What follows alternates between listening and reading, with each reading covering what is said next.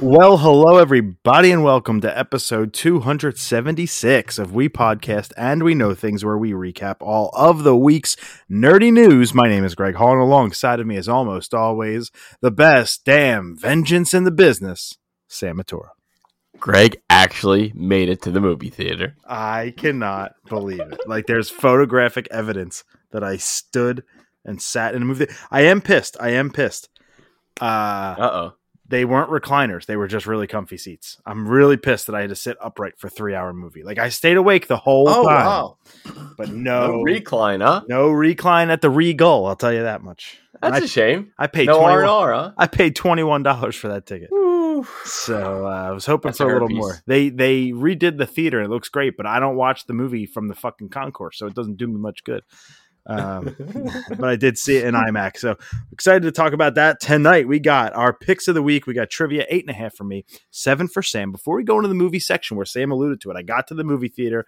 I saw the Batman. Put put your spoiler hats on, ladies and gentlemen, because we're doing our spoiler cast. Sam gave his impressions last week, spoiler free. So if you want to listen to those, go listen to episode 275. But tonight is going to be both of us.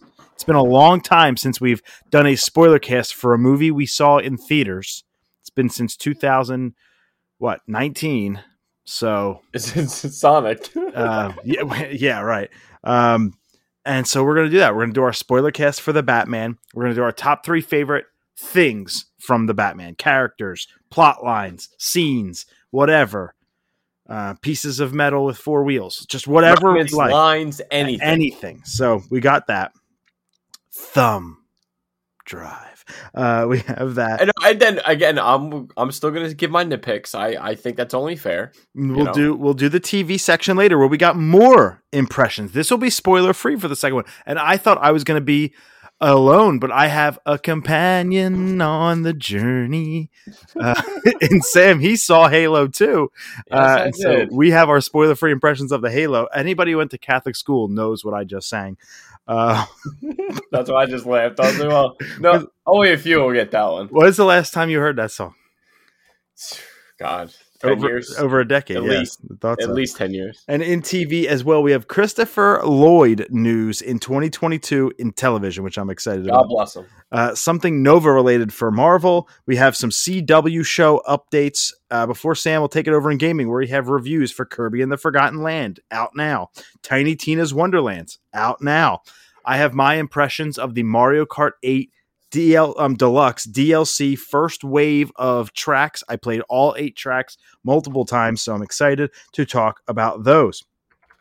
Uh, we have a new game from a very popular franchise. We have a couple actually. Um, PlayStation made another acquisition.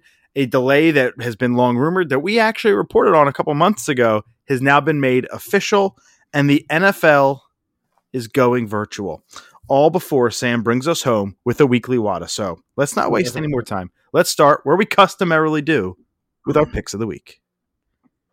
My pick of the week this week is I finally stopped slacking and saw Titan season three. Finally, I, I, I it was on the back burner. Still, like I know the Flash is back. Everything's coming back. I'm already getting overloaded again. But again, I think this was hands down their best season. Season three, they actually found their footing to kind of juggle all these characters and actually give them a deserving plot point for, you know, for each character to actually tell. This one, no surprise, they started off with the Red Hood and you know first time we've ever seen him live action and i, I thought he did really well. I, I don't know i feel like the the voice actor I, f- I feel like the guy like it's not like, like rugged enough like it's like he's like too soft of a speaker. Like i like he talks like i'm not that threatened. You know what i mean? Like he, he's he, he don't threaten me but i don't know but the red hood he was cool. Brenton brenton thwaites he's still he's badass as nightwing. Um there's actually a major death of one of the heroes. Um i ain't gonna you know, you could probably guess which one it is, but I don't I don't want to spoil too much, but I think that was after I think it was episode 3, so you're kind of like shocked, oh shit. And then after that this one kind of follows like uh, Jonathan Crane, which is Scarecrow, and he's kind of working with Red Hood and they're trying to take down Titans, you know, Gotham, you know, your normal stuff. Um I still say I do not like uh, Iain Glen as Bruce Wayne. I, I that is just bad casting he was good in Game of Thrones, but he just does not deliver as Bruce Wayne. That they they missed their mark. Um, it did get signed for season four. It's going to be back on HBO Max, and I, I want more of it. I love Nightwing. I love this world. They're exploring different characters we've never seen before. You know, Hawk, Dove, Superboy, you know, Beast Boy. He he was actually way more prominent than he's ever been in season one and two. So if you gave it a chance, trust me, season three, Titans found their footing. My pick of the week is so Halo's out on Paramount Plus. So um, I have a free month of Paramount Plus to because I have an Xbox and they did a Mm. nice little promotion. So I was looking around Paramount Plus, and do you know what just hit Paramount Plus? Probably the funniest movie I've seen since the pandemic started. Jackass Forever. Mm, yep. It was what two two weeks ago, three weeks ago. Mine. Uh, what yours? A little, maybe. I think it was while it was in theater. So within about a month, I think you and Kelly went on a date night or something to see it. I can't remember. Oh yeah, Ex- exactly one month, five weeks, five podcasts ago. Yep. There you go, episode two seventy one. And I gotta say, I am on board. Um, it was so absolutely hilariously funny. So, uh, hilarious. But- Go ahead. Before you even get started, was I right when the for the one guy? What a day for my balls! it's like, dude, holy shit! yeah. Uh, you gotta you gotta not be able to mind full frontal nudity for this one. There's a lot of it, including like as soon as the movie starts. And so it was, but Yo, Potty is is out of his mind, and I love it. he really is. And the whole gang just kills it in this one. I, I love it. So from Knoxville, I mean, they're all like older and frail.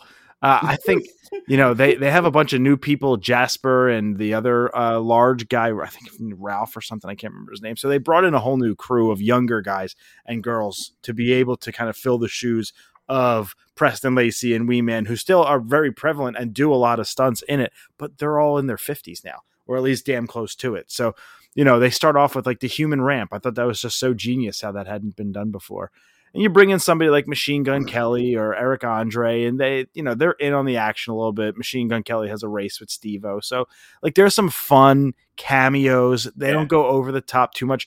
What I think I like the most is the pacing. It never spent too much time on one stunt. It never, it never let a bad stunt, if there even was any, like go too long. I just thought it was paced extremely well. Yeah, cameo. You, you Tony Hawk, like like he always does. He always has that cameo. That guy Zach Holmes, he was the big guy that always did the bike stunts, went off ramps. Yeah, And and I'm, and I'm just looking like shit. They already made over seventy eight million dollars uh, worldwide on a ten million budget. So good for them. They still got the juice. Yeah, and the last thing I'll say, I um, I, I actually thought the part that was the slowest was that opening part with the monster attack, and so, uh, that, but that's okay. Jackass always likes to do their big Yeah. giant stunts for like the opening. and that credits. and, like for whatever reason, it just fit. Like Yeah. you know what I mean? Yeah, it was hilarious. If you haven't seen it yet, it's available uh, on Paramount Plus streaming, which tells me it's probably available to like download or buy or rent digitally. I'm not sure though.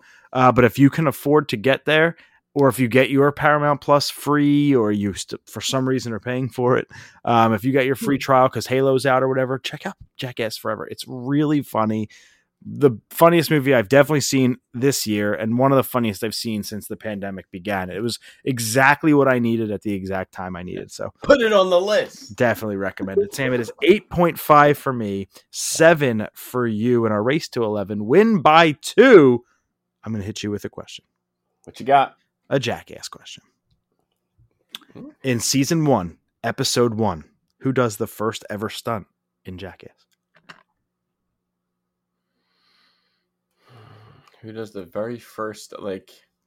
Who's the first person to do something? Uh, do I guess? And by the way, it is not a There's trick. so it many. is not a trick question. It is a like, main, dude, like is a main so- cast member. I'm not going to trick you on this one. First jackass. I, I kind of. God damn it. I want to hear the names? You know what?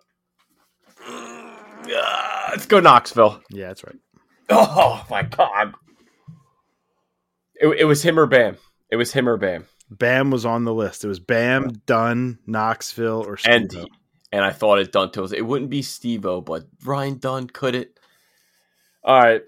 Let's see. I, I definitely needed that, but you're still in the lead, so Let's see if you can hold increase it.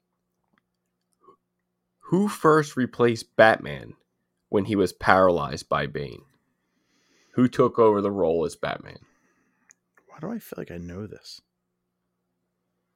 Like, I think like that's such an obvious answer. I- I- It's definitely well known. I'll say that. I mean, like, Robin is like the the obvious one, but I don't feel like you would have asked that question. I don't know. Give me the answers. All right. You have A. Nightwing, B. Azrael, C. Tim Drake, or D. Superman. I'm gonna give rid of D. And what the who the hell's Azrael? I've never heard of that person. Sean Paul Valley. Jean Paul Valley, Yeah, like Jean, like uh, like G A E N, yeah, like J E N. like Jean Paul. Okay. Yep. Exactly. Um, Night Nightwing, Jean Paul regime, and whatever whatever he said his name was, and then who? Tim Drake. Tim Drake. Okay. Yeah. Uh, who, who who was a Robin? Yeah. yeah. All right. I I think it's funny to go to Israel. Or no, wait, that's not how I say it. What was it again? Az Azra- Az- Azrael. Azra- Azrael. Azrael. Let's go with Azrael. That is correct. Sean Paul Valley is the correct. I correct. feel like you never would have put it on there as a random because why would you? It had Like- to have been the like- right answer. and that's why I threw Superman on there. I was like, I need the wild card because like I just I'm just watched an episode of Superman the animated series and they they switched roles. Like he he took over and I just I was like, yeah, fuck it, let's throw it in there. That's funny. We've hit the 12 minute mark and we are about to do it. Ladies and germs, we have our spoiler cast for the Batman.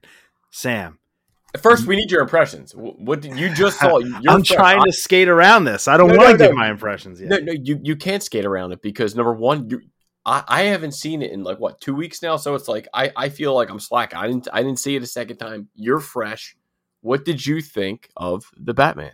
I saw it Sunday morning at 11 a.m. It is now Thursday at 8:18, and this Mm-hmm. is the first time I'm thinking about the movie since I saw it.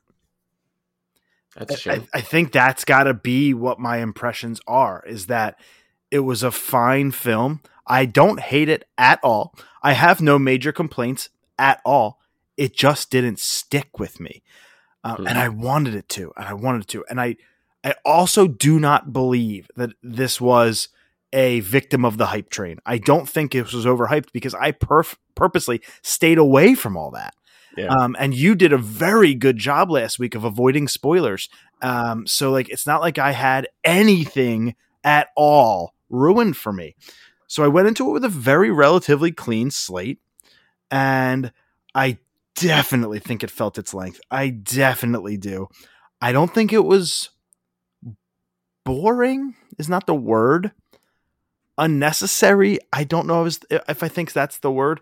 I think I loved the first act. Everything that lets you know. By the way, again, spoilers. We'll put time codes in the episode description if you want to skip the spoiler talk so you don't get spoiled. Spoiler warning, spoiler warning, spoiler warning. Eh, eh, yeah, this is a movie that if you get it spoiled for you, that's unfortunate. You should go in as blind as a bat.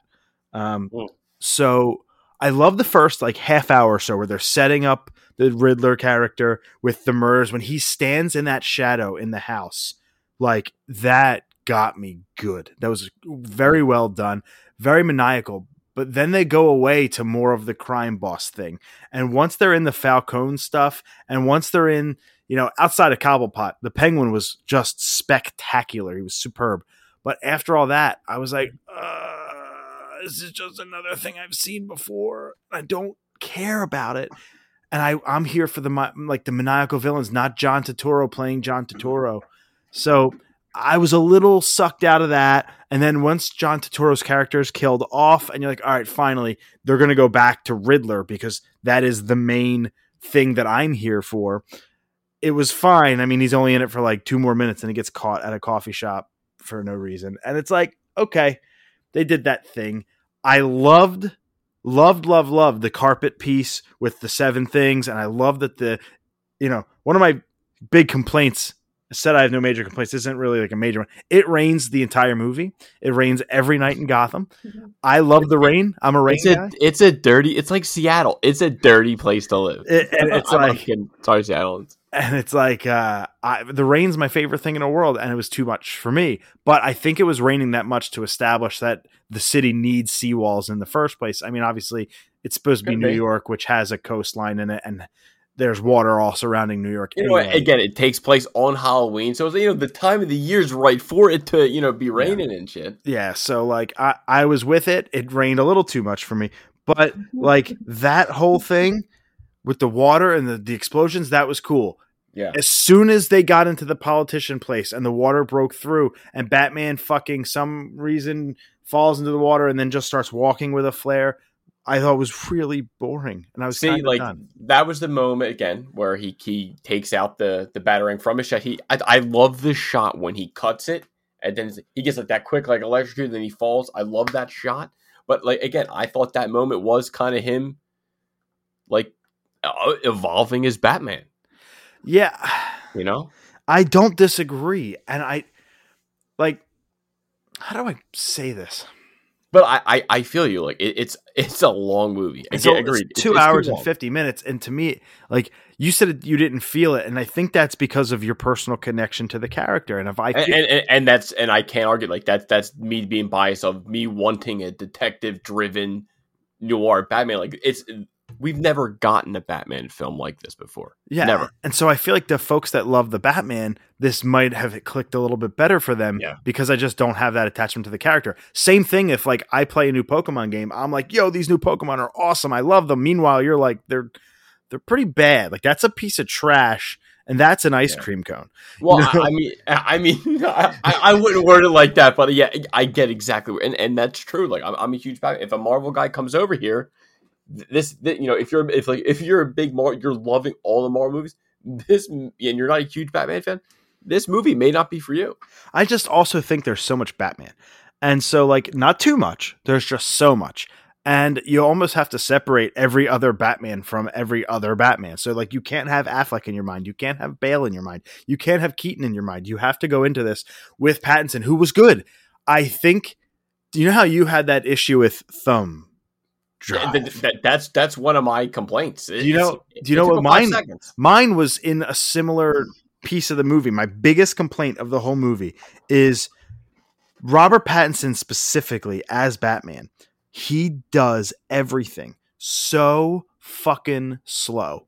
He walks slow, he Yeah. talks, he mumbles, he talks slow, and he picks up a giant blackberry and he goes to eat it. And it takes like four seconds for him to get it to his mouth to chew. And I'm like, I didn't. I don't. I'm, I can't remember the part. it's it's it's the small little nitpick like you with thumb drive like how it just Yeah. stuck out to you for some reason Yeah, I This- get it. We, we all have we all have our things that that jump out to us. this stuck out to me because i was already like he's so slow in this movie like speed it the fuck up and then he just picks a blackberry up out of a cup and it takes legitimately three or four seconds for him to slowly bring it to his mouth he opens it agape and starts to chew and, I, and i'm like why was this necessary in this part of I, I actually film? can't wait to rewatch it. Like look for this moment. just and it's right towards the it's right around the thumb drive part it's in the first like third of the movie and i'm like i was like guys he he's like 20 something like he's not frail he doesn't need to move this slowly Yeah. and so I agree. I that agree. was some of the part that like took me out of it. It was just like a lot of it there was just slow movement and then all of a sudden you know you have something like that car chase scene or you know selena kyle or something like that that really sped it up and made the movie feel really good and at parts i really enjoyed myself i think batman you know i don't want to like dive into my top three just yet I, we, we'll kind of do that pretty soon I know. I'm I'm, I'm kind of holding back too. It's like, I kind of want to wait for these moments, but if it happens, I'll say it. Like I yeah don't, if, if, I- you know you I, I, I want to finish off my overall thoughts before i dive into my top three but like like okay, would would you would you think of Dano? Paul Dano. as let, let me let me get this one sentence out and then I'll, I'll Okay. go into the Dano thing. Um, there there were parts of this movie where I enjoyed Batman being flawed. He was very flawed at parts. Like he put the squirrel suit on and he flew into a building by accident. Like there are like little things that like he grazed. He's learning. Like he's learning. He's it's you could tell he's in year two, and they make that very clear. This is the I'm at the end of my second year, and I thought that was very very good that he wasn't this perfect superhero. I like that, but he solved every fucking thing at record speed and had an answer to everything so quickly without any thinking. There was never any thinking. He never got a thing wrong where he's like, it might it might be this. And then he figures out the right answer. Everything he said when it came to him being a sleuth was like the right answer right away to the point where it got towards the end and when joke or when riddler gave him his final riddle i think it was the justice one i was like this is hilarious like he knew he just knew it all and then he like all of a sudden he knew what this tool was that he could go No, fucking no, no. He that, that's the he didn't know what the tool was. Hmm. i mean Yeah, but, but, okay, but he, like, why- why- he- but he got like the riddle to get there in record time for somebody who's not a carpenter. How do you like? I don't know. It was just he's just. I think they did a little bit too much picking and choosing when he was vulnerable and when he was not. I liked it, as you'll hear in a few minutes when we get into our top three. But I thought he was just a little too good at solving mysteries. That's all. The, I mean, I, I would. You're, you're definitely not wrong. Of course, he was good with riddles, but the only thing I'd say with that tool, it's like, well, he was uh, a billionaire. Like, what would he know anything to do about a carpenter tool? Like, how would he, you know, like that? To me, that's why he didn't know that. You know what I'm saying? But like, it, but uh, other than that, like, I agree. Every everything else, he, but he is Batman. You know, he's the greatest detective. But that's where I think you you let it slide is because he's Batman. If this is if this was a normal police officer or like a buddy cop movie that, that was not in the Batman universe, okay, I'd have a bigger problem with it. That's why I Yeah. don't really have any major complaints. It's not a major complaint of mine. It was just something that made me laugh.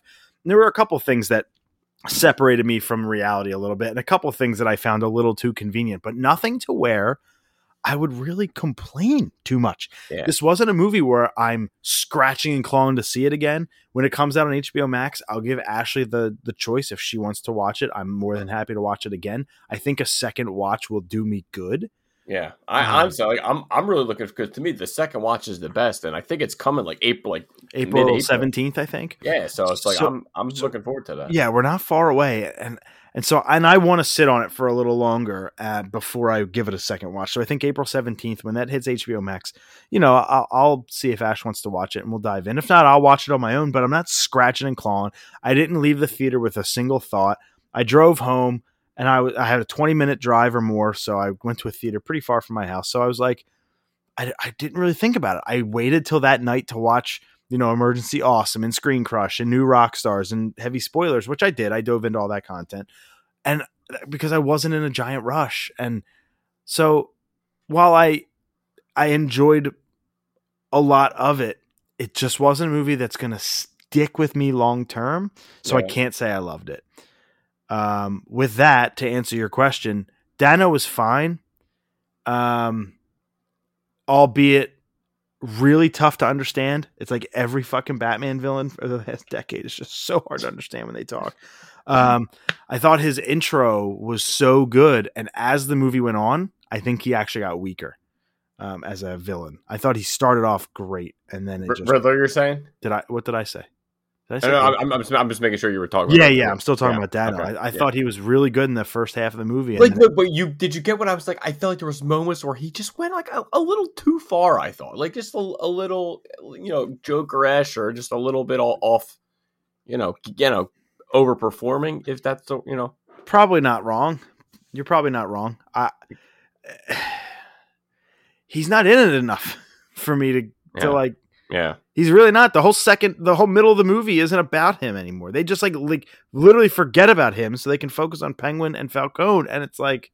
yeah, What the fuck happened? And then all of a sudden, he's the one who shoots him. Bring him into the light. That's it. That's Yeah. the one that got me. When Batman just knew that when he was laying under a streetlight and he looked up, he's like, "That's what he means. Bring the rat into the light." And it's like, how do you piece that together? yeah. How do you how do you just happen to how did Dano know that he was going to get taken out of that door at that time when it was dark out? What happens if the streetlight was busted? What happens if it wasn't dark out? What happens if he goes out a different door and there is no light? What happens then? It was just a little too convenient. That's when I laughed. Thank you for the reminder, self.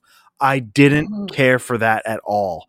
But then when Dano shoots him, when the Riddler shoots him and kills him, I think that's where I was like, I'm out. Because once he gets arrested, it becomes like the Joker, where you have all of the people that are dressed up like him going to do his bidding for him. And that's the real villain at the end is Batman stopping a bunch of lookalikes and nobodies. And it's like, what, what where's the big payoff? And they put him in jail just so or Arkham, just so we could get a scene with him and the Joker, which thank God they didn't do the deleted five minute scene. I like the scene, but it would have made the movie more about the Joker than the Riddler at that point. So um, I don't know, a little too contrived for me at that point. Oh. Yes, Dano was okay.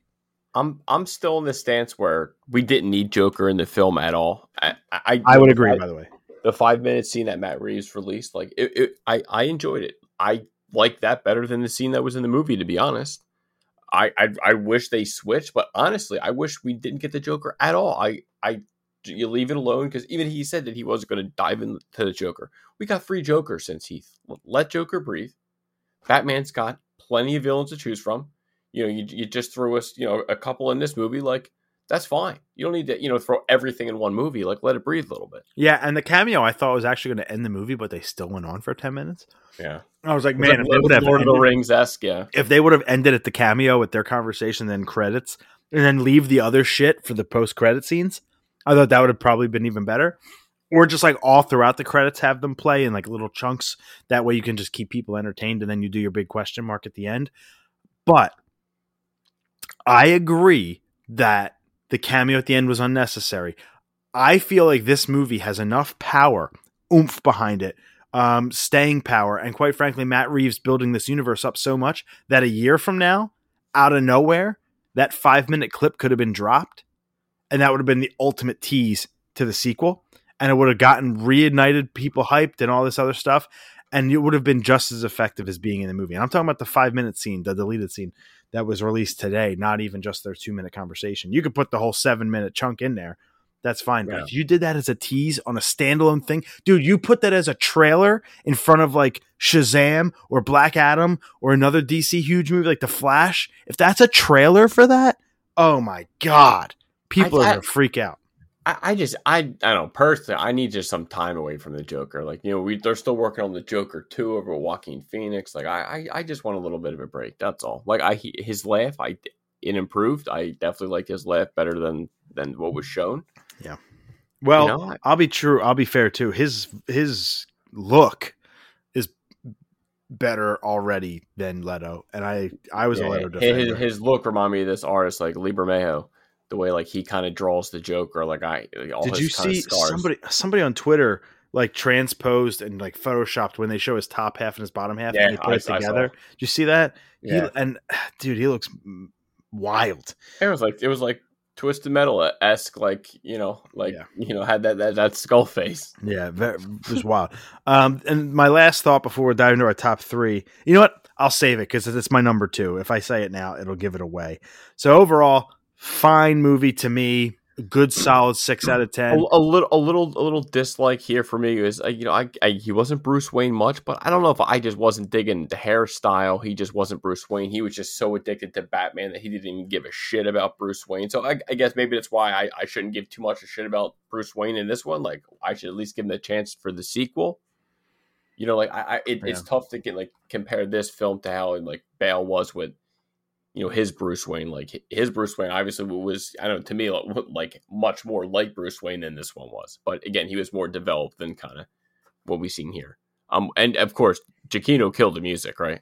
Yeah, yeah. I mean, that was like seriously phenomenal. It was one of the things that I think kept me moving. And I sat here thinking, like, how many times they're they going to say Ave Maria? But then it comes back at the end, which was a nice callback yeah. when Dano starts singing it. And they had their Nirvana song a couple times in there, acoustic. It yeah. was nice. It was nice. I liked it a lot. Um, so now that you've had a week to sit on it, anything else that stuck out to you, both positive or area of opportunity? I mean, I, I think I said um, a couple. Th- I I did like the chemistry between um, Bat and the Cat, uh, Pat Robert Pattinson, Zoe Kravitz. I thought they had good chemistry. There's definitely something there. Paul Dano was good in the Riddler. I think you said it like the Riddler started off great, and then they just kind of, you know, like he kind of came like a, a, part B or part C. Like they just kind of like drifted him and then just they threw him on the back burner. Yeah, mm-hmm. um, I I like Jeffrey Wright. Um, he, he, he was a he was a decent Jim Gordon. He's nowhere he was on the level of Gary Oldman, but he was decent. John Turturro, he's a great character actor. Um, Alfred, we only got a little bit of him. I, I thought Andy Serkis did pretty good, but we we just didn't get too much of him. Colin Farrell was fantastic. I wait a minute, I wait a minute. is Turturro really a good character actor, or does he just play the same guy every movie, but he's just really good? But we, but we just like him, and we're like, man, he's, just good. really good at playing the one. But, but he's like Michael Cera. He just plays the same character. But as I read and know who Carmine Falcone is, like Yeah. he just that he he's, he's that like New Yorker, like that Gotham crime boss. Like it, it makes sense. Like it's believable. Like rather than when I'm rewatching Batman vs Superman and I see Jesse Eisenberg as Lex Luthor, it's not fucking believable. Shout out to this movie for finally making me realize that it's Falcone, not Falcone. Forever, I was saying Falcone. So I I mean, shit, I could be wrong. Who knows? no, it's Falcone. It's Falcone. Okay, They okay, they actually say it in the movie a bunch of times. So cool. Um, yeah. The again, I don't want to give away. Oh, dude, let's top three. let, let's jump into the top three. Hit me, hit me with your number three. All right, so my top three again. These are top three like favorite things in the movie, and I've already kind of alluded to it. hmm Um, and I've actually said that I've enjoyed it, and so my number three is Batman's vulnerability, and I separate that from him being a perfect detective and knowing all the answers. I mean Mhm. vulnerability from a like they did a really good job letting us know by word and by action that this is a young developing Batman. He's not the Batman that we know uh, from even like Kilmer, who is clearly an older Batman. Like this Mhm. is a young Batman, his first motion picture.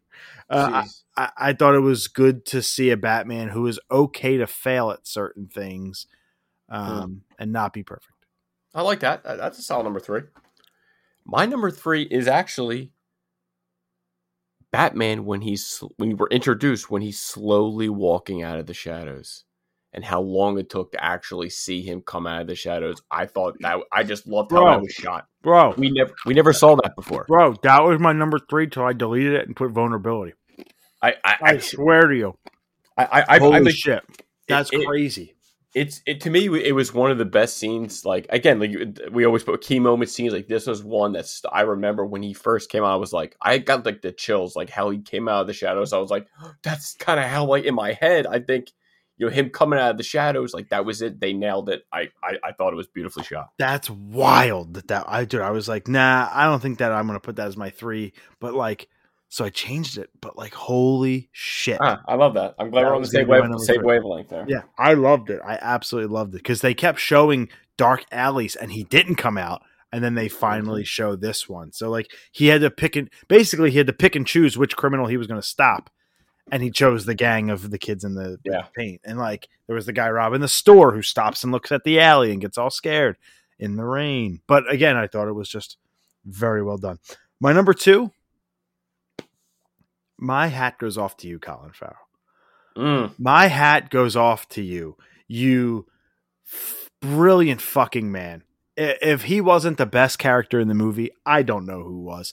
He nailed the accent. He nailed the look. He nailed the i guess you want to call it a waddle with a little bit of a limp. He nailed the the the arc. He nailed when fal like he when falcone was still alive at the very end when he gets shot he basically established not i am the captain now I I just I loved I loved his character. I loved when he looks into the rearview mirror during my number one, and, and like, oh, like it was amazing. And I'll Yeah. tell you, he looked like a fat Joe Pesci, and I loved it. He he looked just like Joe Pesci. If Joe Pesci got into an accident with a blender, I thought it was fantastic. Colin. Farrell, unrecognizable. He was brilliant. We might get to him later. I cannot disagree with you there. But my number two was basically Gotham City. The way Gotham looked and feel like the scene that you were describing when, bam, the bat light went up. Ca- you know, the cameras look around. It's going the shadows in the alleyways. All you just see is shadow, darkness, shadow, darkness, and you see all the criminals looking around. The fear of just knowing that they'll the, the the symbol that's just a warning and he's out there somewhere in the shadows that they always looked and feared to me that's how he was one of the criminals like you know batman's out there and how they were looking in the shadow in the darkness i thought they captured that and it gave me the chills and i loved it That's awesome. That's really cool. Um, my number one is the car chase scene. Um, thought it was fantastic. it's Yeah. my number one Yeah. It was the best scene. I can remember I love that your number two is Penguin and three is the car chase scene with Penguin. he was so good. He was so good, and that that's a shout out to Batman. That's a shout out to the Batmobile. I love that it just had that like the back of its coat totally exposed. It's nothing flashy about it. It just looks like a rock solid car made out of fucking Yeah. steel. Um, a- and just you know the other cars to get in the way and how they do that. And like nothing about it is too unbelievable. It's a pretty grounded car chase scene. But obviously at the end when the flip happens and then you get the camera perspective upside down as batman's walking towards him and he looks like he's hanging like a bat was brilliant. I just thought the whole car chase scene made the price of admission worth it. And I said it the first time around. They made the Batmobile like a monster. The way it sounded sitting in IMAX, you were like you were scared of this damn thing. And he he gunned the shit out of freaking chasing after the penguin. And the way it was shot, the way they mounted the cameras onto the Batmobile, onto Colin Farrell's car, the way everything was practical. There was no special effects. Everything what you saw was real. They did it. You're getting Colin Farrell's reaction or, or someone's reactions coming through when, when the car's slamming him in the back. That was vicious. It, it was again, you want to say grounded. I mean, he shot off a thing like some gone in sixty second shit. But I, I'm all for that. Like I'm I'm not gonna say no to that. But that that scene, like you said, price of admission. I cannot wait to see it on HBO Max again when it comes out in mid April. Uh, so my last note on the movie, and then I'll throw it over to you, or we can move on uh, with the pod. Is I think that even though I was lukewarm on the movie, like I just liked it, I think I actually would have liked it less if I didn't see it in IMAX. IMAX really, really helped this one. Like it made Yeah. every punch, the car chase scene, like you felt it. That audio was humming, dude. I felt Yeah. like the speakers were going to blow out. So it did a really nice job. The IMAX experience for this movie was was a very positive one for me. Yeah, and the last thing I'll say right now at the box office, it made over 609 million worldwide. So, I mean, again, it doesn't have to be a billion dollars. Like, you know, that's not the, the standard for every movie to be successful. With an 185, 200 million dollar budget, right now, I would say they're already in the profit. It's a smash hit. If you more than double your budget, that's a smash hit. And it's good to see. And I love that, you know, while a billion is a nice number, we are still in a world where not everybody is ready to go to theaters. While you have a 40 day or 45 day plan for HBO Max, so some people are just going to flat out wait. Spider Man is a different animal. It was it does attract more family friendly. They do market more towards family. This is not a family friendly film. The Batman is not for the kids. It's violent, it's gritty, it's dark. There's bad language at points. Like this is not something I would take my like six year old nephew to. Yeah, this ain't the. It's not like you're going to see Batman and Robin. You're not Right. taking. You, you don't want to take the little kid to this one. This I is, would take know, them. I would take them to see No Way Home. I wouldn't take them to see this. Yeah. That's that's where I'll end on that. So if it makes a billion like the Joker did pre-pandemic, I'd say that's a just mega smash overwhelming success. But even now, you know we're getting tons now. This is the universe. This is the Batman we're going to get moving forward in theaters. Yeah. At least two more times. At least. All right. Let's move on. Spoilers over, everybody. So we went what 20 Not bad. 22 minutes, I'd say. So a little over 20 minutes. I can't even remember. I don't even know the math. 26 minutes? I think we did 26 minutes. Whatever. Um, very exciting. Thank you so much if you skipped. Welcome back. We appreciate you. Let's get on with the rest of the show. No spoilers here. Ben Stiller may be cast as the main character, Jack, in the Shining reboot. Can you imagine Jack Nicholson going to Ben Stiller? I, I mean, it's kind of fun. Like you don't obviously you don't think Ben Stiller that you know the Sean that he could do it, but you know he, he is a pretty decent actor. Like he hasn't just paid the goofball of you know, you know Goodman in, in dodgeball or something like that. But you know I, it- it'd be different. But I, I think he could do something with it. He's played a murderer before. Yeah, yes, or early like years ago. Mm, I was making a small joke. He he plays a set of twins in Cable Guy. They kill their parents. They're like on TV only. It's but it's Ben Stiller. Oh Yeah. shit! Like I can't remember what the kid's name is, but like Jim Carrey, it's like watching it. There's like a trial. Matthew Matthew Broderick like falls asleep to it, and that's when Jim Carrey shows up with his fucking green eyes that have scared me for That 30 freaks years. you out. Yeah, yeah. Yeah, that got me fucked up for years. yeah. he plays like murdering twins in that movie. He plays both of them. It's weird. Um, but yeah, I, I'm fine with it. I haven't seen Ben Stiller in, a, in something in a long time, so it's it'll be cool to see him back if this goes through. I mean, it was good in Night the Museum three. Moving into TV. Uh, so yeah, Sam and I, I, I thought I was going to be alone here, but Sam told me this morning. He's like, "Yeah, I'm, I'm going to watch Halo before the pod tonight." So okay, fantastic, and he did. So um, I watched it too. I woke up at five in the morning to watch it on Paramount Plus. It was available at three, but I wasn't waking up that early. This isn't Mando season one, and so I I took it all in, and it's definitely a thing. Let's talk about it, Sam. What did you think? I mean, hey, again, I'm coming from a guy who's never played the game. I don't know the backstory. I basically know the bad guys are this, good guys are this. Um, I for the first part, only guy I know is the guy who plays Master Chief, Pablo Schreiber. He was in a couple things. Um, I know, I know the big boo boo that I hear that he never takes his helmet off in the game, which is out a lie. So, oh, okay, yeah, he that's, takes, that's he takes his helmet off no less than four times. Okay, so you know, again, so I mean, spoiler alert: first episode, he takes off his helmet. But again, I I picture him taking on moving on the role like Mandalorian. Like you he, you see him on the helmet most of the time. Few times he'll take off the helmet. I feel like his role is probably going to be the same. Um, action was a little bit better than I thought. Definitely a little bit better than sci-fi standards than I thought. Uh, first thing you said to me was way more blood than I thought. I'm like, yeah, I wasn't expecting you know limbs to be going flying that was a, that was definitely a, a nice surprise there. Yeah, headshots too. Like there was a lot of blood. There was a lot. And people getting stabbed in half. Like it, it was it was definitely um you know the aliens are covenant, however you want to call these guys. I thought they looked they looked pretty good. You know, you could definitely tell they definitely dumped some money into this because I remember even hearing uh, Pablo in a couple interviews saying everything on, you know, it's like 50, 60 pounds.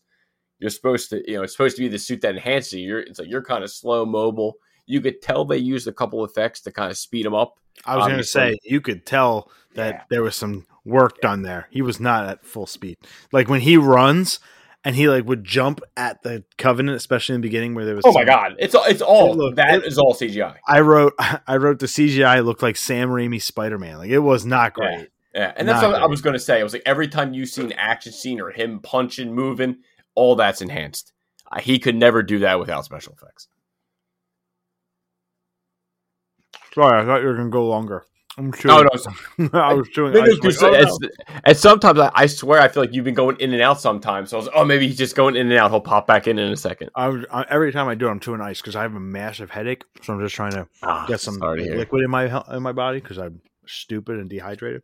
But yeah, um, I don't want to give away spoilers, but uh, I thought the first 20 minutes was really really good.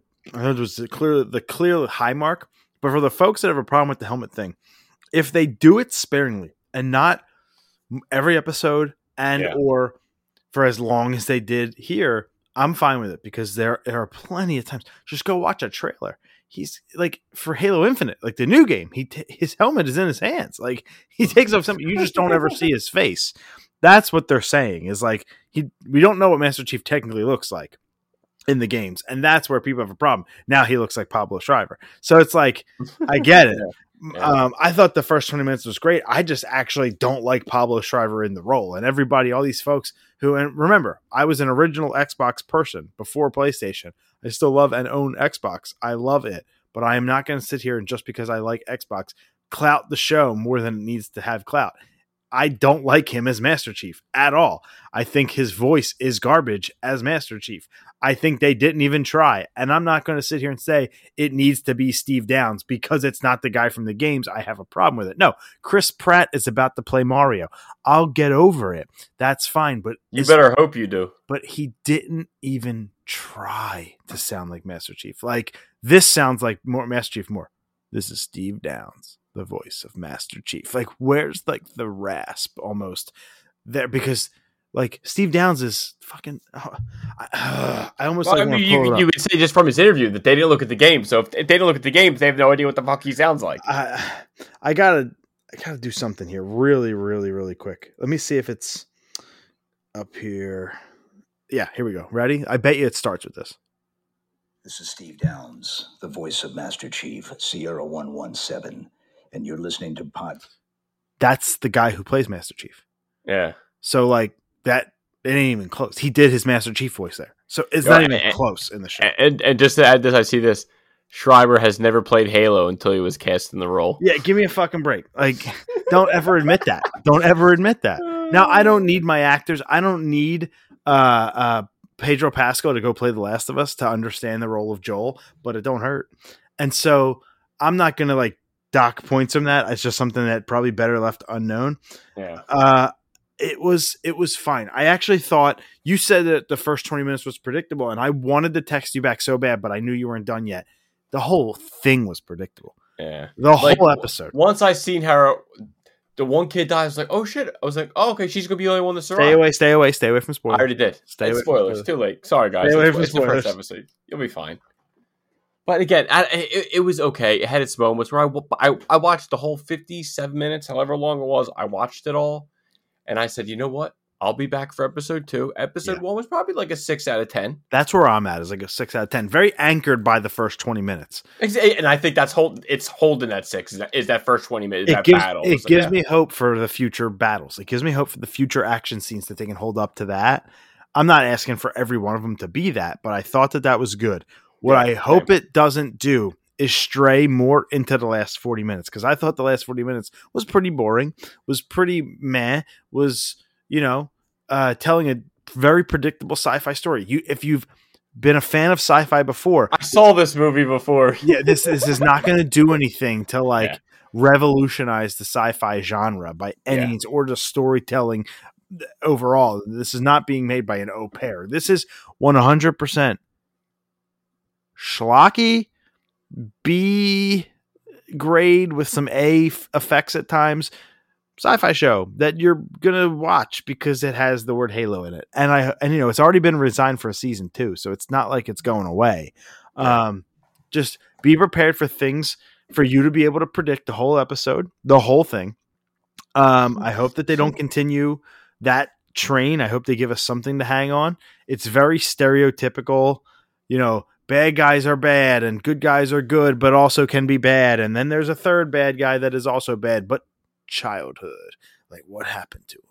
So it's fine. Um, it's not something that I again is sticking with me. It's not something I'm like, oh, next Thursday get here. Like when I watched Yellowjackets or Peacemaker or something like that, I'm like, yo, this week needs to fly by.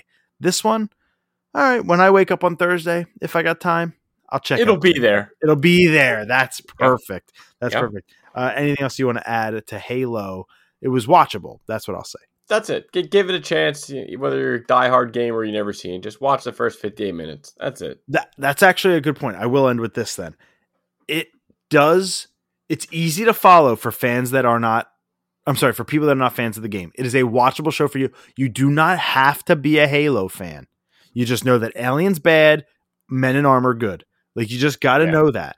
And so that was good to know that like it's easily to, it's easy to follow. I thought they were going to make it as confusing as the game story. No, the story is easy to follow, which is also a positive.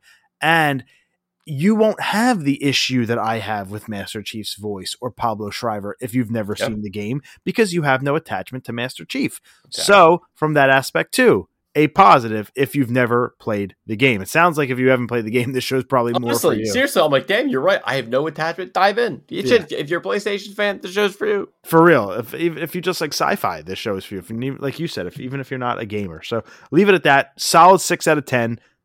You know, see you next week type deal. Don't be shocked if we don't talk about the show again. Probably not a show. We're going to do our halftime impressions and then big spoiler cast at the end. Um, it may come up in places if something like massively maybe cool maybe at the end, you never know. Just a touch base, just hey, see how it ended. It's, Bro, it's still, it's bro, still game. bro. When it ends, Stranger Things and Ozark are going to be here, and Better Call Saul is going to be out. We ain't talking about this shit again. We're just not. I'd rather do a weekly Better Call Thank Saul God it's over. for real. So, all right, let's move on. Christopher Lloyd, the man who can go 88.3 miles an hour, or whatever the speed is, has joined the cast of The Mandalorian season three. 83 years of age, Christopher Lloyd. I mean, hey, he was just in that other movie with our boy, Nobody. So he he was pumping shotguns then. So it only makes sense that he's gonna have a lightsaber or something. Holy shit, I forgot about that. I forgot he was a nobody, and he kicked ass in that movie. Episode three, he was pumping the shotgun. I was like, Oh "Yo, this guy's God. 83." I can't believe that. I totally forgot. Yeah, I don't know. He might just be like a He- Timothy. he's a legend. Come on. but like his role, probably on the smaller end. Probably like Yo, Olyphant. He'll be in his- an episode or two. And Do you know his very first film role? Man, what a credit. uh, Star Wars Episode Four? Christopher Lloyd. I don't know. He's probably way before that. What's up? One flew over the cuckoo's, Cuckoo's nest. Wow, jeez Louise. Yeah, Jeez ain't that Louise. interesting? Kinda. A Nova project is in the works at Marvel, but it's unknown at this time if it's going to be a movie or a TV series. However, early rumblings have indicated it will be a TV series on Disney Plus. As- As long as it's the Richard Rider version of Nova, I'm fine with. I mean, I could have sworn they were already working on a Nova project anyway, so I feel Well, like I this think that's because like aren't they going to be a part of Guardians 3? uh, yeah. So like, that might be where you're thinking. I don't know. Well, I, I just could have sworn. I mean, even the Guardians one, they they, they announced the Nova Corps was there, so it only made sense. Like Richard Rider somewhere, or, it only made sense that eventually we were going to see a Nova movie and or show. Yeah, it's just it's probably another six episode thing. You know, they're doing And, all and I'm here for that. I'll Yeah. ta- I'd rather take that than a movie. I'll watch that from the comfort of my own home. There you go. The Flash, Riverdale, and Superman and Lois have all been renewed by the CW. I mean, that's that's season nine for Flash. I feel like they've been bland for at least the last four or five seasons. Um, the only one I could say is it, I've really heard great things for Superman season two. I didn't start that one yet, but I really love season one, and I'm I'm going to dive in for season two to, to hopefully be interested in season three. You'll be happy to know that I dive in. I've dove in. I've dove in. I've diven in. I've dived I'm still in dived in. uh, to Daredevil. oh, nice. Yeah, you'll be happy. Charlie to know. Cox is the man. Yeah, you'll be happy to know. Ma- uh, Misha Collins. Speaking of, um, oh man, he was just CW. Thank- yeah, speaking of stuff on the CW, Misha Collins has been cast as Harvey Dent for the CW's Gotham Knights series. You know Misha Collins. I mean, I know Misha Collins from Supernatural. Yeah. He was Castiel for almost freaking 150 episodes. Um, I- I- just another Jim Gordon. I feel like I've been. Oh no! Oh, he's cast as Harvey Dent. Harvey excuse Dent. me, Harvey Dent. Huh? I thought it was Jim. Okay, Harvey Dent. I, you know what? I could see that way more than Jim. Gordon. Thank God it's not Jim Gordon because I'm like, damn, I just watched Gotham. Like, I don't want to see another one. Speaking of of Gordon, um, Batman, the Batman. This isn't a spoiler. I just remembered that I wanted to say this. There's a part of the movie. This isn't a spoiler at all. There's a part of the movie where they're looking at the bat signal, and then and he says something along the lines of, I'm paraphrasing, but he says, "And someday we'll figure out where that damn bat signal's coming from." And I'm just like, it's a light. It's on the roof. Like just follow the light. Look up. Like get a helicopter at night and follow the light. It's I promise you, it is that easy. Like you you'll Oh find the God, source of the light, and I just was like, that's that made me laugh again. I'm like, it, it it's literally a light. Like just go find it. Oh, that, that's good. That's actually funny. You said that. That's good. All right. Uh, yeah. Anyway, Misha Collins. I knew I knew he was from Supernatural. I like I said, I didn't make it past season one, not because I didn't like it, just because I think we had a baby. So, uh, but I, I mean, knew you would know him from that. Harvey Dent would be interesting to see how long they keep it as Harvey Dent, if and when they do transition it to Two Face. That I would just want to see how he, I want to see the switch. I want to see when he goes from Harvey Dent to actually Two Face. Season four. now let me take it over in gaming. You said in the beginning we got a couple reviews, we got your impression, but let's start with the one I know you were, you wanted to play. I don't. I guess you didn't get the chance to play it. Kirby and the Forgotten Land. Oh, it's because it's out now, as in the 25th. So Gotcha, gotcha. I, it is. I checked my Amazon earlier. It is shipped. It will be delivered day of release. So I will spend my Friday night playing Kirby. I've been looking forward to this game since I. I don't know if I told you this. I have officially just stopped playing Legends. Don't know if I told you that. Oh no, well, hundred and what? 41. 141 hours. Jesus Christ! I said I was going to do 150. I stopped at 141. I'm I kind of got over it. Something hit me where I was like, stop. Just stop. And I did. I just put it down. It's back in its case. I took it out of the case of the Switch and put it in its case. So at 141 hours, I'm I'm good. So I'm I'm I'm, going to take a break from Pokemon until Gen 9 hits later this year. So anyway, I've been looking forward to Kirby because I, I'm looking for something to play, and the demo was just spectacular. So um, here is the review from IGN. I will give my impressions next week. Kirby and the Forgotten Land successfully wraps the series' already fun mix of ability based combat, platforming, and secret hunting into the third dimension. This post apocalyptic setting may not be as thematically interesting as Planet Popstar, but it is still lovely and vibrant and cleverly designed. Uh, I'm sorry, and it has cleverly designed levels that make consistently smart use of Kirby's abilities. Despite the change in perspective, Forgotten Land maintains most of what I love about the classic Kirby games. And if the future means more 3D adventures for our hungry pink hero, I'd be more than happy to swallow them up.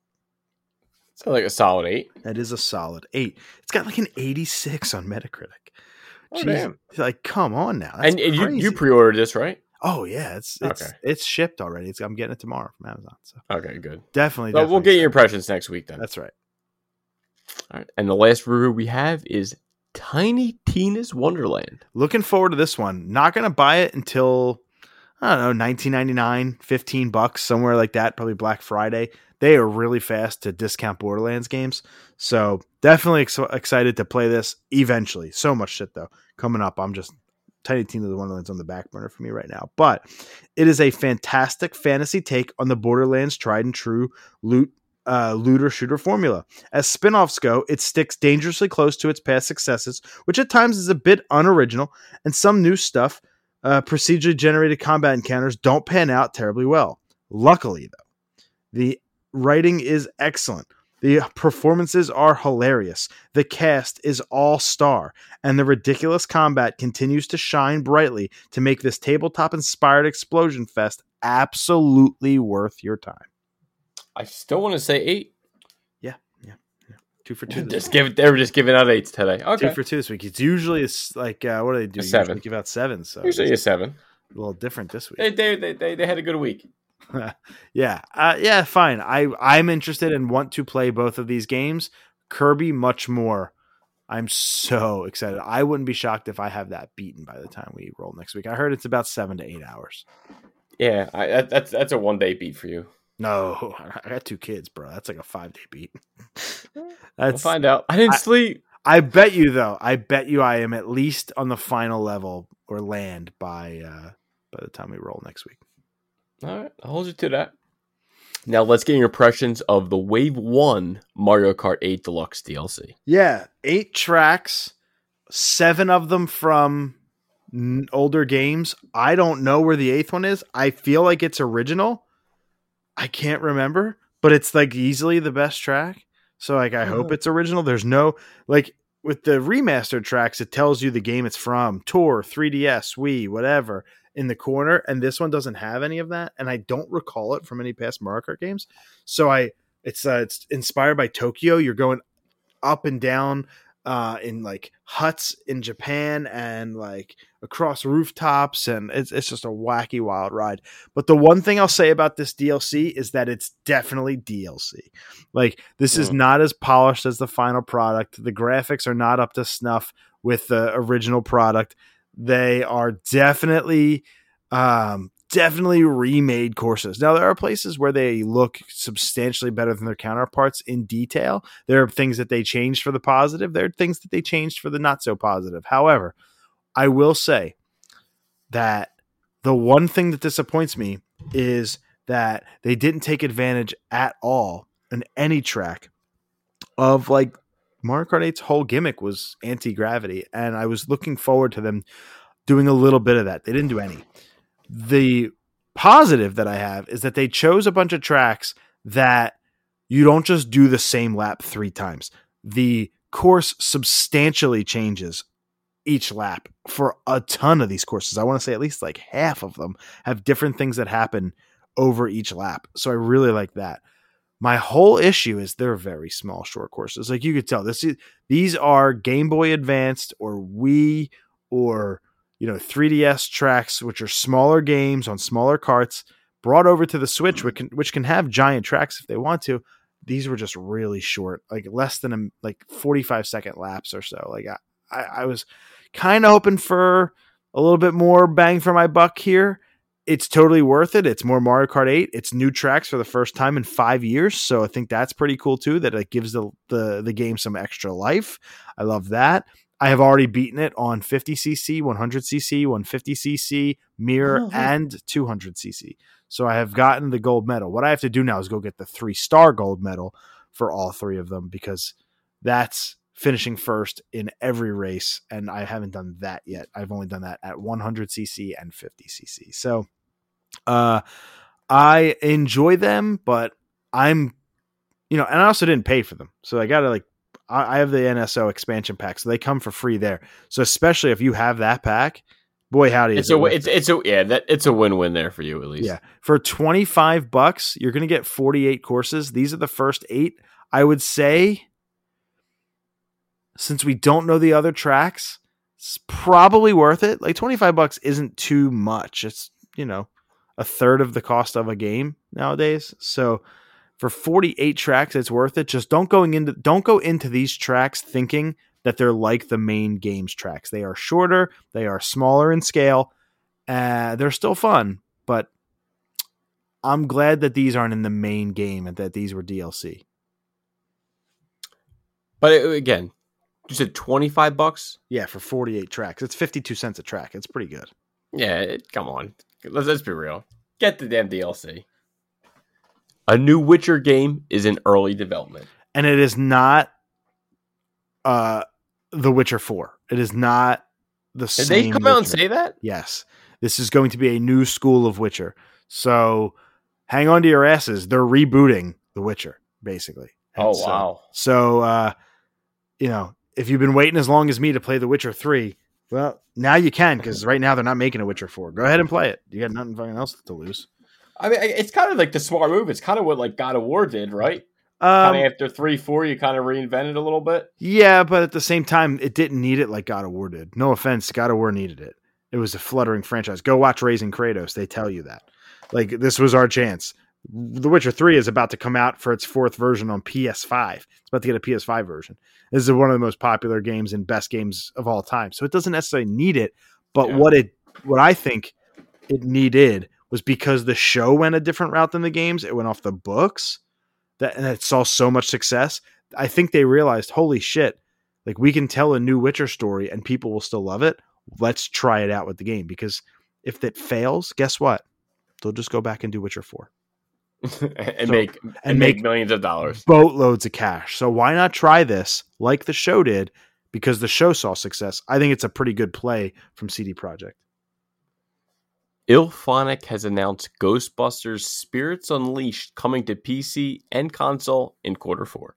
If you're a fan of Friday the 13th or uh, Predator Hunting Ground, that 1v4 PvP combat thing, this game will be for you. I would imagine you're going to be a ghost or a ghostbuster. Um, and you're gonna just try to catch the ghost and that's just the thing that'll happen and people will laugh and i'm sure people will stop playing it and we'll move on just like us we're gonna move on PlayStation has acquired Haven Studios before they even made a game. yeah that's like the crazy part jane something or jade something i can't remember her name she founded the studio to make a aaa ps5 game they are clearly and obviously happy with the progress of it because now they're a PlayStation first party studio. And I think this is how PlayStation is going to try to win the, I don't want to call it the acquisition wars, but like maintain their top spot. They don't have to go out to make a giant splash because even after AB, PlayStation still projects to make the most revenue of all the three companies because of their first party titles, because of the strong teams that they have.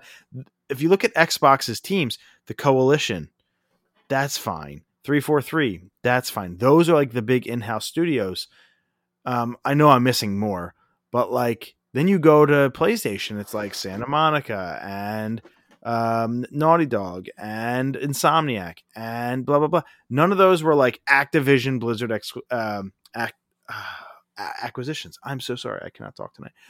They can, they just continue to pound, pound, pound, pound, pound with smaller but high quality studios. So that's what I think this is. It doesn't have the level of cachet as a seventy billion dollar acquisition, but they're just strengthening their first party lineup that much more to keep themselves on top. It's a smart play. Don't waste the money. Keep making great games. Suicide Squad Kills the Justice League officially delayed until spring 2023. One more time for the record books. Called this the second that game was announced two years ago. Yep, and I'm still at a hard pass. And the last story we have in gaming, the NFL announced they will be making an annual VR football game for Quest and PlayStation VR. Yeah, Quest is the meta or the Facebook Oculus type deal. So that's the VR headset plus VR, PSVR. PSVR, that's a big get for PSVR. It's they said this is not going to be an arcade game. This will be a full sim Madden style game. So like we are getting an NFL sim football game every year in VR. I think that's really cool the first time. Um, and I'd love to be the quarterback in these situations. I can also see how this is going to fail mightily as an annual franchise. As most annual franchises do, they stop innovating and they start just running off the same thing. Like I've really really soured on buying the show I'm just gonna like on Switch. I have zero interest in doing that now. I'll just play it on Game Pass. Yeah. Um. Same with this Madden VR thing. If I get a PSVR two, I will get whatever football game is available at that time. But that is the only time I will buy it. This is not an annual thing that I have any interest. But it is cool to know, like, can I be the quarterback? And if like if I take Yeah. the controller and like if I throw it through my fucking TV by accident because it ain't a football, are you going to pay for that? That's where I'm at. NFL. It's a cool theory. I just I'd want to see the execution. I don't I don't have a feeling that would it would be very good, but we'll see. We'll see. I've been wrong before. Sam, take us home tonight with your weekly WADA. Weekly Wada this week is a game I just got back, I think a week ago. I recently had this as a pick a week on another system, but this is The Adventures of Batman and Robin. This is for the Sega Mega CD. This was assembled in the UK. This is the European PAL version of ba- uh, The Adventures of Batman and Robin. I, believe I believe this was from France. I think I bought this from a guy in France. This is a CIB complete in box. This is a 7.5. Um, the box is a 7.5 grade. The manual has a 7.5 grade. The cart, well, CD has an 8.0, and the overall grade is a 7.5. This was based on the 1992 uh, Batman the Animated Series. This is the port of the 1994 SNES game developed by Clockwork Tor- Tortoise. And I just I made like my own little personal goal to get um, every game from Batman that animated series, from everything, every system. Uh, I don't think I'll ever be able to find this sealed. I any European of these are almost impossible. I have one coming up probably in a few weeks that for another animated series, one that I somehow tracked down. But I, as long as I have it, it presents beautifully. The covers are completely different, front and back, from what we have in our Sega Genesis. Um, I I just can't believe I actually found it. I, I know there was one I saw it was in the auction. I think someone bought a different one, which was like, kind of beat the shit. And I think it sold for like nine hundred and fifty bucks. I was kind of shocked someone paid that much for it. But you just don't see these games anymore. None they just don't survive. So I'm happy to have this one in the collection. The Adventures of Batman and Robin for the Sega Mega CD. Oh, again, for the episode, it's known as the Lost Episode, 17 minutes of the animated series. Every voice actor, Mark Hamill, Kevin Conroy, everyone comes back. Just look up on YouTube, Batman animated series, the Lost Episode, and boom, there you go. There you go.